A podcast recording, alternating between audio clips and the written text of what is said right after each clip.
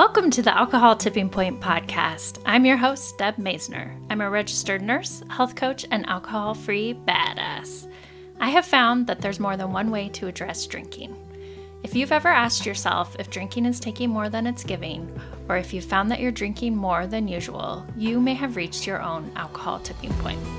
The Alcohol Tipping Point is a podcast for you to find tips, tools, and thoughts to change your drinking.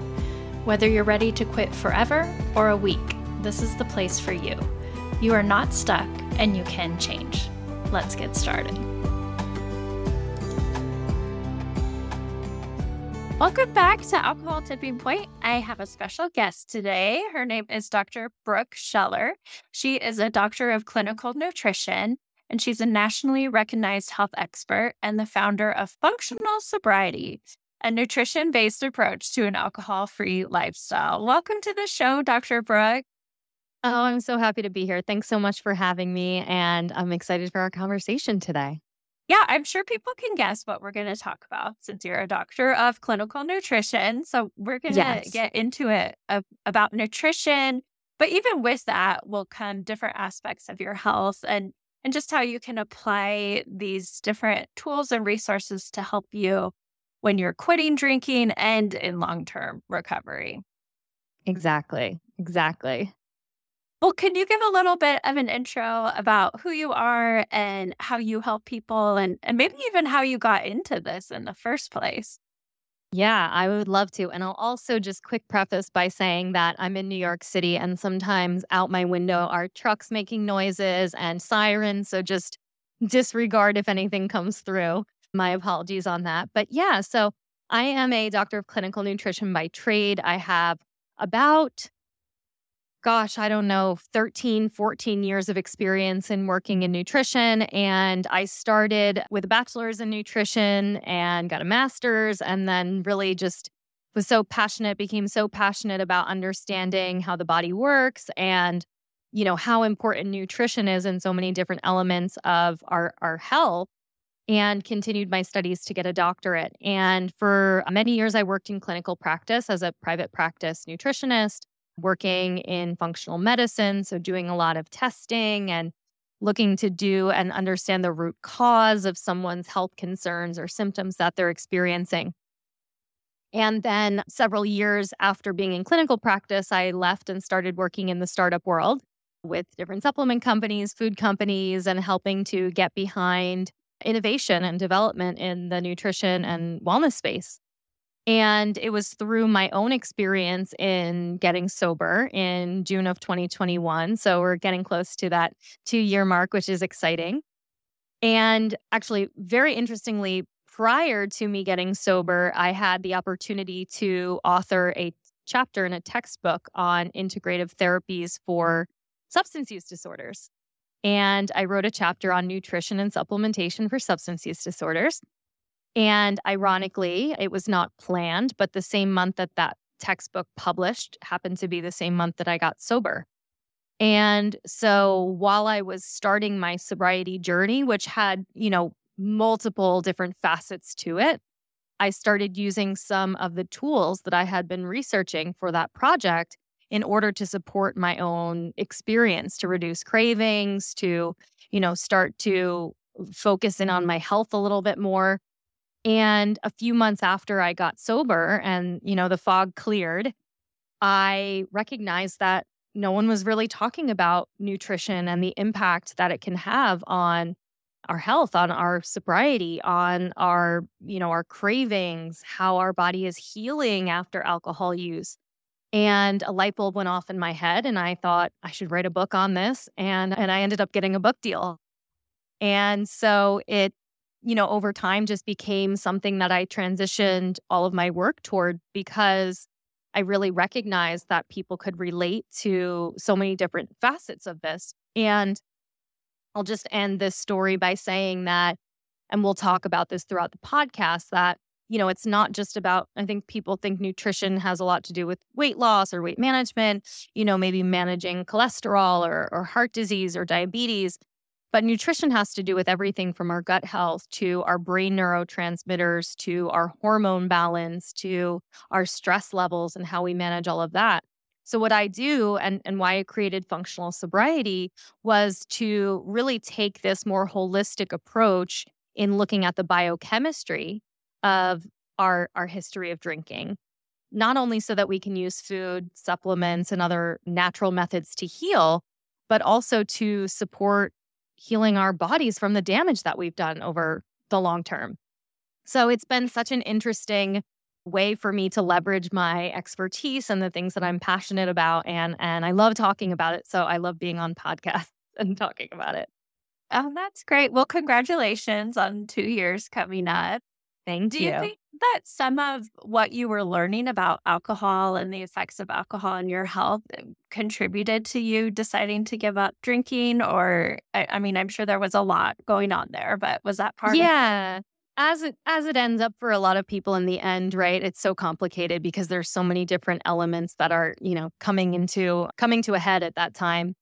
And I have to only imagine that there was some type of spiritual awakening happening to me in the sense that all of this was kind of, when I look back now, it's like ironic, if you will, the way that everything kind of fell into place in that sense. And I won't say that body of work encouraged me to say that, oh, I recognize that, I knew what alcohol was doing to my health. And a lot of times when I tell my story, I share pretty openly with people, like, I felt like I was living a double life.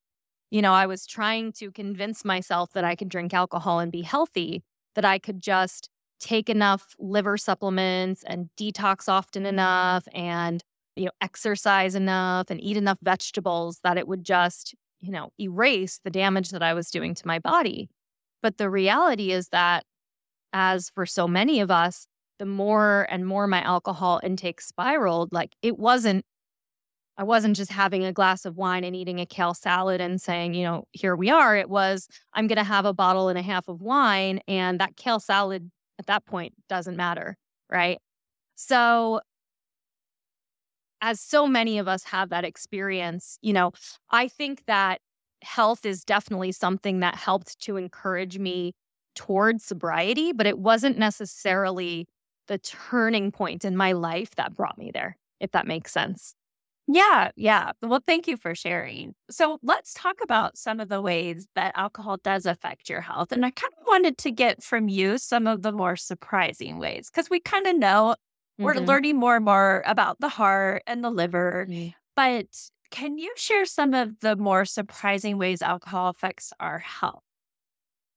Yeah, I love this question because, again, as I mentioned, I think people kind of limit their thoughts around nutrition toward being around fitness, toward being around weight loss, and a handful of other conditions. And in my training, in my background, which is in functional medicine, as I mentioned, which is really a root cause way of looking at whatever's going on in the body. So it's starting to identify, if we have headaches, for example, not just, okay, we take Advil because we have a headache. Well, why is that headache happening? Is it a nutrient imbalance? Is it something that's going on in our gut? Is it something that's going on in our hormonal systems? So I won't say that anything for me was really surprising when it came to looking at the impacts of alcohol. But what I often find in the conversations that I have is, I think we innately kind of know alcohol is having these impacts, but we don't necessarily put the pieces together, right? So one big thing that people love hearing about is hormones and how alcohol affects hormones, right? Because the two things seem pretty unrelated, like, oh, well, my periods, and if you're a woman, or my testosterone if I'm a man, that doesn't have anything to do with my alcohol intake. And the liver, which is the main organ that is affected by alcohol use because it has to work so hard to metabolize that, is the same organ in the body that helps to metabolize our hormones, right? And so those two things are actually very closely linked together, which is why something like breast cancer our risk increases when we consume alcohol, because it has to do with hormones and our body not being able to adequately eliminate hormones. So the hormonal system is a big one. And then also talking about the gut. Another big area that I discuss is gut health and how alcohol can change the microbiome, can affect intestinal permeability and lead to things like leaky gut, which can actually lead to autoimmune diseases, right? So oftentimes we have these symptoms that are seemingly unrelated to our alcohol intake. And we don't necessarily put two and two together to say, how much is this really affecting how I feel on a long-term basis? Not necessarily just this short-term, I have a hangover kind of feeling, but what's going on in our health long-term. If we have a history of moderate, heavy, regular, if you will, drinking for a period of 10 years or 20 years, there is absolutely health effects that are linked to that. And that can be anything we experience. It could be anything from digestive discomfort to hormone imbalances, to PMS, to difficult menopause, to, again, those autoimmune conditions, skin abnormalities. We could go on and on ad infinitum, right? Because it's really goes back to all these deeper systems, that those root cause symptoms in our body that can outwardly kind of change and manifest in different ways. So I find unique things all the time that excite me about it. And just one quick little thing that I'll share that I always found to be interesting as it relates to the gut and gut health is that certain microbes in the gut can actually feed off of alcohol. And so when we continue to give that to the body, it essentially helps these organisms thrive in the gut.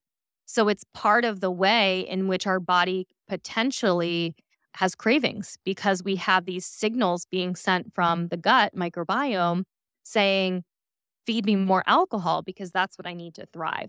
So we've known that for a long time about sugar and carbohydrates and their impact on the gut. But it's really interesting to me, the different biochemical or deeper reasons why we might have cravings that are beyond just saying we don't have the willpower. Oh, that's really interesting. I remember reading this study. Well, it wasn't even officially a study. There are some researchers studying whether they can do some fecal microbiome transplants in the gut to help with alcohol addiction. Have you read about that? Not particularly for alcohol addiction, but I've actually read a lot about that for autoimmune disease. So they do that for things like psoriasis and lupus and other types of autoimmune disorders. And why that is because of the gut. It has to do with the balance of the microbiome being so disrupted that it contributes to these symptoms and this inflammation throughout the body.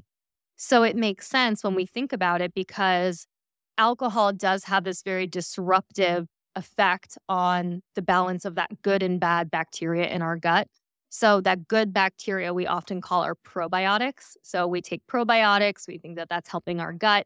I have many people that take probiotics and drink alcohol and think, well, I'm working on healing my gut. But the reality is, if we're still having alcohol, it's not really going to get us to the next level of gut health that we may desire. So it's very challenging as a healthcare practitioner to work with people who are struggling, to get to that next level of their health, but are not willing to eliminate alcohol, because it's something that, oftentimes we have people that will take all the supplements, they will try all these different things, but you try to take away the alcohol and it's like a hell no, excuse my language. But, but it's one of the biggest things that can have an impact. I mean, I was that way. I was very healthy, very health conscious. People who know me now and know how much sugar I eat will be like, really? But no, I was like very conscious about what I was putting in my body. I wouldn't drink juice because I was like, that's just pure sugar. Like, I'm not going to drink orange juice, but I will drink this bottle of wine, just things like that. I can relate to that. Well, how could we use this information and use nutrition to help someone who's quitting drinking? So if you're at this stage where you're going through the cravings, maybe you're not far away from it yet, so you're in it. Like, how can we help with nutrition? So that's a great question. There's a lot of tools that I share in my programs, but also on Instagram. So make sure to definitely follow me on Instagram because I post a lot of good tips on this. And I had someone just this past weekend respond to one of my stories and tell me that one of these very simple tools helped her cut out alcohol for good. And now she's gone several months and she's lost 35 pounds. And a lot of this roots back to these kind of simple changes. So one of the big things that I talk about is adding more protein into your diet. And I know we hear that very often. It's kind of this like old news recommendation. However, there is a very close link between alcohol and our blood sugar levels. So when we are experiencing a craving for alcohol, but also for sugar, for carbohydrates, that can be due to low blood sugar. And over time, when we are drinking on a regular basis, it can have a long-term impact on how our blood sugar works on a regular basis. So not only does alcohol contain some level of carbs and sugar, which so many of us, maybe we're looking to drink less, we drink a vodka soda instead of a glass of wine, for example. But it's not just about the sugar that we take in. It actually has to do with the ethanol, the actual alcohol component of what we drink, because it shuts down our liver's ability to release things like glucagon and insulin, which manage our blood sugar on a regular basis. So essentially, if we're looking to quit and we are having these kind of high highs in blood sugar and low lows in blood sugar, which can come from a high carb, high sugar diet, that can make it more difficult for us to hold on to that willpower, if you will. And I do that again with quotes, and I know this is a podcast, so I'll just iterate to anyone who's listening, I'm doing air quotes here, because willpower is not just about your ability to say yes or say no. A lot of it's coming from our internal biochemical makeup that is saying, hey, I'm hungry. When you're in a low blood sugar state, you're hungry. You need fuel for your body, right? So you don't have as much willpower at that point. So what we do, and we try to balance that, is we add more protein to the diet. Protein and then good sources of fiber. So things like vegetables, fruits, making sure that our carbs are coming from that places where they have some fiber and some protein along with it, right? So just that in and of itself can have a really big impact on cravings. I do have some supplements that I also suggest, and supplements that are available on my site, things like L-glutamine, which can be really useful for managing cravings and stabilizing blood sugar. So some of those tools can be really easy to implement. And I'll just preface by saying, I know sometimes people think, don't do everything at once, don't quit alcohol and go on a diet and try to, start exercising and all of these big changes. But it doesn't have to be big changes, right? You don't have to completely overhaul your diet. You don't have to cut out all sugar. Simply by starting to think about adding more protein into your diet, that can really, really have an impact on those cravings. Awesome. Thank you. Yeah, I always tell people, eat. Number one tip, eat. I am not opposed to eating sugar, and you do obviously start to crave more sugar. Can you talk a little bit more about the body craving sugar so much, especially when you're first quitting, and then some ways to manage those sugar cravings? Yes. So exactly the same as we mentioned with the alcohol craving. So it has to do with, there is this part of it that goes into dopamine and getting this kind of hit of dopamine, which is what a lot of people talk about when it comes to this.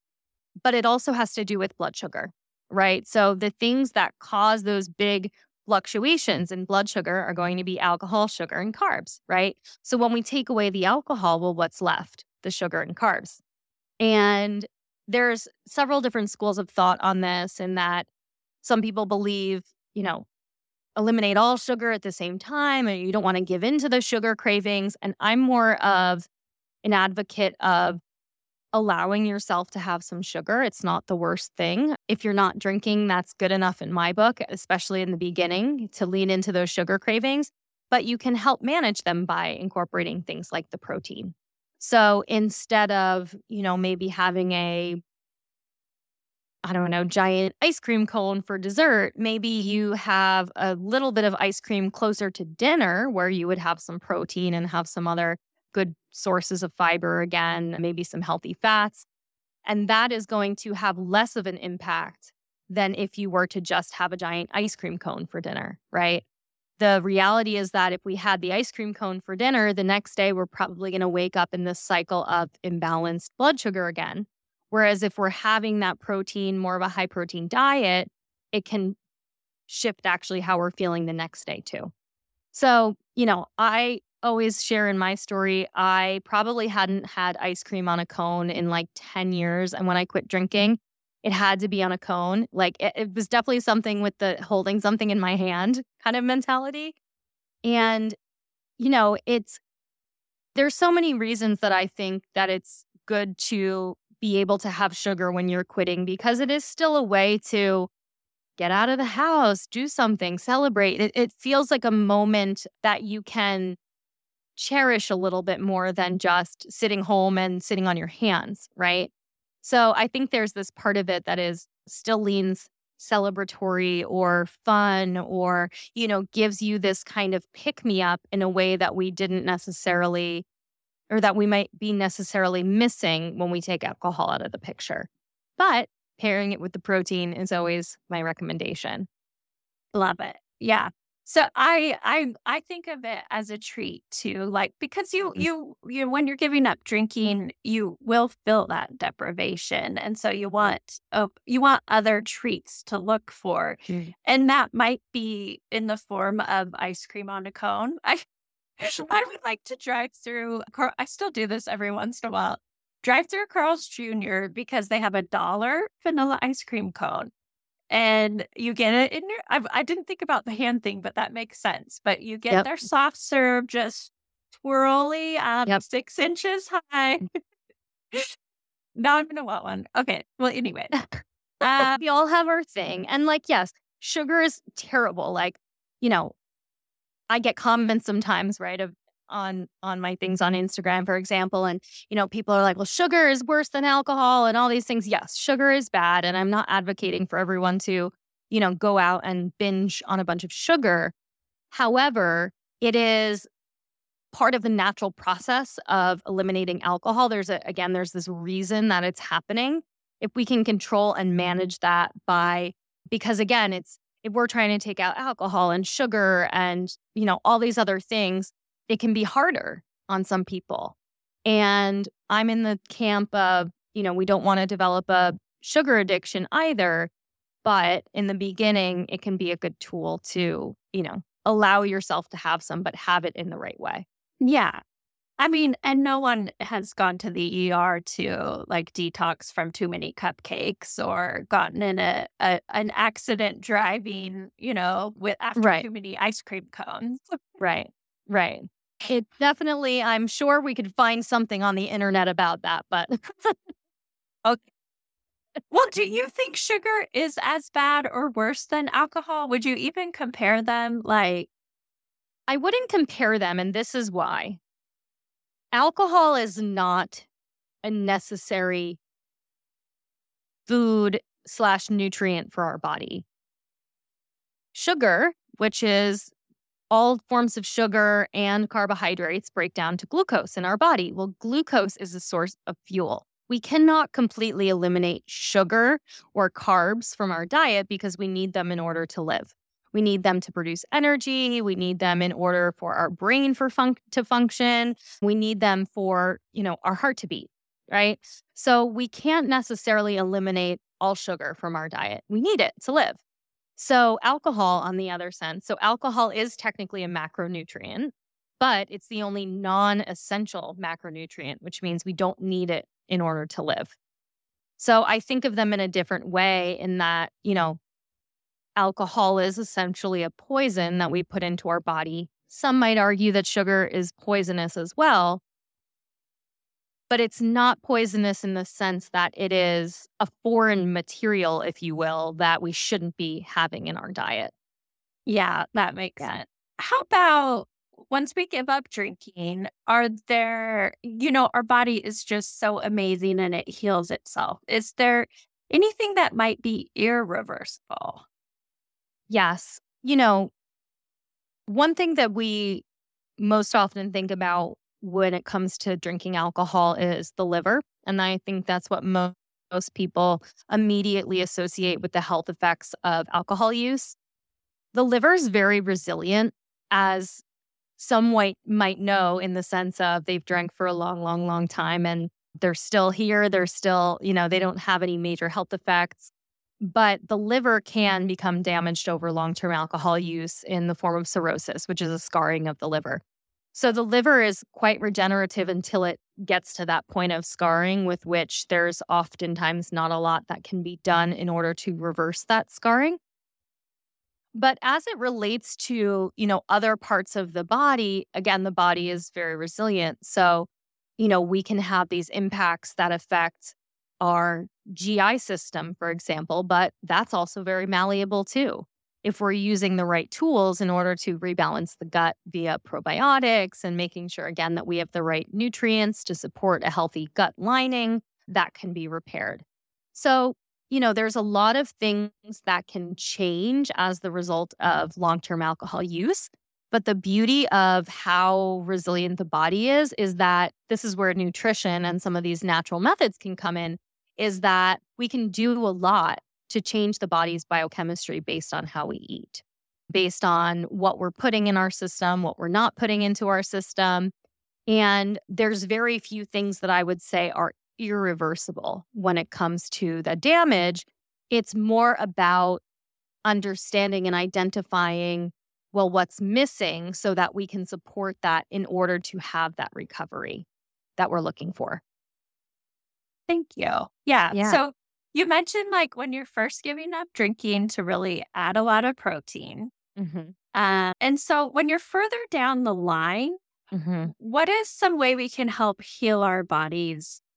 Here I am 3 years out. I'm sure I still need to heal my body, undo my sugar habit. What are some of the other ways we can heal through nutrition?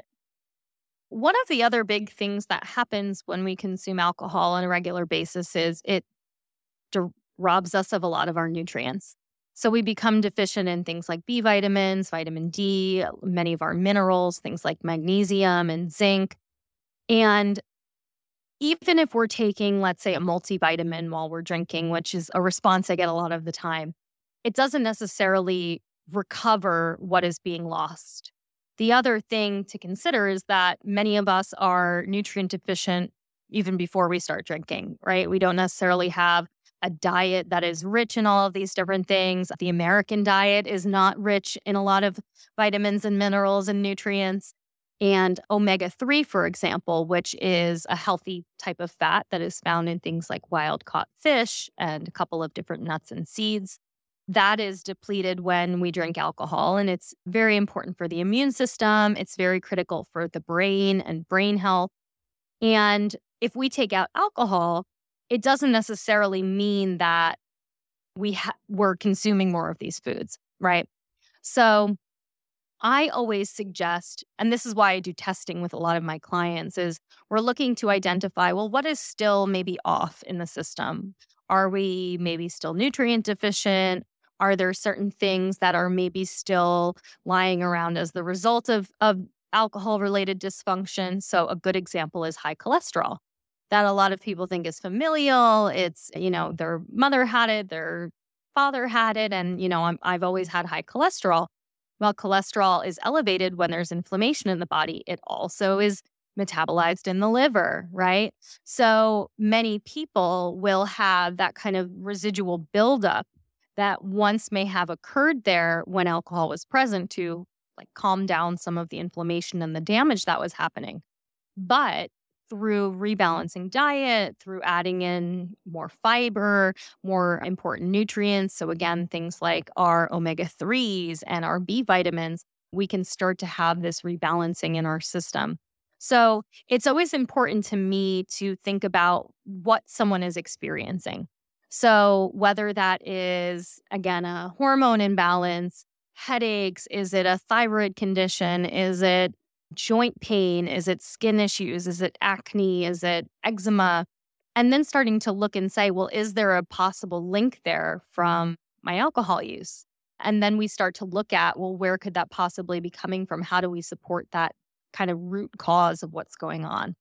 So you're saying sometimes people still don't feel better, even though they gave up alcohol. And then you can do different tests and figure out like, okay, what are you missing? Could there be a key, I don't know, what's the word I want to use? Nutrient or hormone or something. Yep. What is missing? What is low? And then here are some ways that you can heal that, either through nutrition or supplements or other methods. Correct. Okay. Yes. It's very interesting because it's not that alcohol is the cause of everyone's high cholesterol or the cause of everybody's hormone imbalances. But what I like to share is that if you have a history of regular drinking at least a few times a week for several years, it is likely that those things you're experiencing are in somewhat related to alcohol intake. And by making changes to your nutrition, by making changes to your habits, that can have a really big impact. You know, one of the questions that I get often is, you know, I quit drinking and I expected to feel more energy. I expected to feel XYZ happen and I still feel like crap. And it can take time for the body to heal. I usually tell people anywhere between 2 to 6 months. And that's naturally, that's not with adding in, you know, potential supplements of nutrients that you might be missing or making changes to the diet so that you're helping to support the body in recovering from some of that damage. So it's interesting because, again, everybody's body is unique, right? We all have this kind of unique biochemistry. We have unique genes. We have unique environments. So the things that we're exposed to. And it can make it complex. But again, it's really the same tools underneath of increasing more protein, increasing your veggies so that you're getting more of those nutrient-dense foods, adding in things like wild-caught fish for their omega-3s, and really starting to think of your diet as something that is your medicine, right? It's something that's healing you and healing your body and not just a tool that you might use to support fitness or weight loss, et cetera. Well, how could someone, you know, here I'm in Boise, Idaho. I love Boise. How would, you know, here people are from around the country and the world, right? And they might be listening in. So how would they go about like finding out, well, how do I know if I'm low in any of these and what do I get? How can I get help? What's some advice there? Yeah. So, well, I created my online programs just to answer that question explicitly because it is challenging to know most of the time. And this is the other thing I hear often is, you know, we go to the doctor and they did our blood work and everything looks quote unquote normal. And in my training, what we do is we look at more narrow ranges on blood work. We look at more complex testing to see, well, what is really wrong? Because what is tested by most physicians when you go in for a normal checkup or a normal physical is a baseline screening that says like everything's still intact, like everything's still there. Your kidneys are working, your liver is working, like nothing. We don't see red flag screaming. It, you know, doesn't indicate that there's anything wrong. But what I do a lot of times is I find that, well, we haven't really tested everything that should be tested, right? So let's say, for example, it's a woman who, you know, she's chronically fatigued. She maybe has gained weight. She hasn't, you know, her mood is a little bit off. You go to the doctor, you get kind of the normal checkup, and the doctor says everything looks fine, right? But her thyroid wasn't tested. Her hormones weren't tested. Her nutrient levels weren't tested. You know, all of these other things can paint the picture as to what's going on and what might be wrong. And so, you know, I'm a big fan of doing testing and trying to identify, you know, what is the root cause of what could potentially be going on. But for a lot of people, just starting to make some of those changes again to the diet can actually show a lot of improvement for a majority of people. It's difficult to access more of that kind of in-depth testing, you know, when you're in parts of the country that maybe it is less easy to access. Thankfully, the pandemic brought most of us online so we can do things, you know, around the country, around the world. And, you know, what I always say is if you're someone who's listening and you've been struggling with your health, you know that alcohol wasn't helping, but you've cut out alcohol and you still don't feel your best, and your doctor's telling you that everything's fine, it doesn't necessarily mean that everything is fine, right? It doesn't necessarily mean that there's nothing that can be done in order to help you get to the place that you want to get to. You know, the traditional medical system can be challenging sometimes in that sense of, unless it's an emergency, it's not urgent. And a lot of people leave their doctor's offices feeling frustrated without answers. And it just takes a little bit of looking deeper in order to sometimes find those things, those answers. Yeah. Well, I mean, now would be a good time to mention your website and your resources and how you help people. So I work both in group settings. I have an online program. It's called the Functional Sobriety Program, which is an online network. It's an online course which walks you through my methods in terms of creating a customized nutrition plan for your sober or sober curious journey. So that helps you to identify some of these different areas. You know, is there an imbalance in your gut, for example? Are there things, potential nutrients that you're low in? We incorporate different foods, functional foods, if you will, that support the brain and support blood sugar and support all of these kind of elements that make up this complex picture. And then from there, we also have an online network where we have meetings, like 5 meetings a week, and we've got a great group in there. And so that's a great program for people who are just looking to get started, looking for some more resources, are interested in, you know, that nutrition kind of approach. But then I also see clients one-on-one, and that is oftentimes with people who have more significant health concerns that they want to look a little bit deeper into.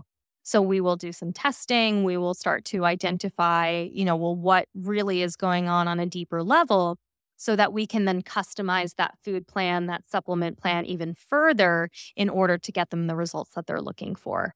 So it's been such an interesting blend of my background, my expertise in nutrition and functional medicine, and that passion with sobriety, because, you know, there's not a lot of people out there that are taking those two things into consideration. And it's such an opportunity for people to really start to heal their body and to start to get to, again, what that root cause is so that we can really start feeling better and heal the damage that we've done over the long term.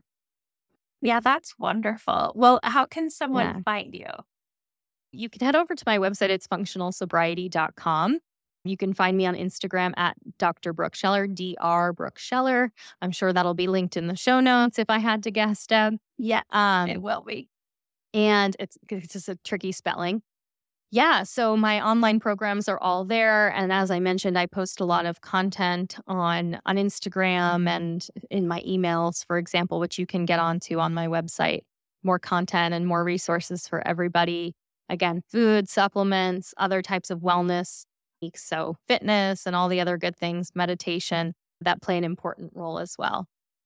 Well, that's fantastic. I so appreciate you coming on today and just sharing about your journey and then how you're helping other people and just giving, like you said, like this is really filling a gap out there. Like, how can we use nutrition to heal our bodies? And especially if our bodies have been a little wrecked from drinking too much, right? So using it to help quit drinking, and then when you're on the other side too. So that's fabulous.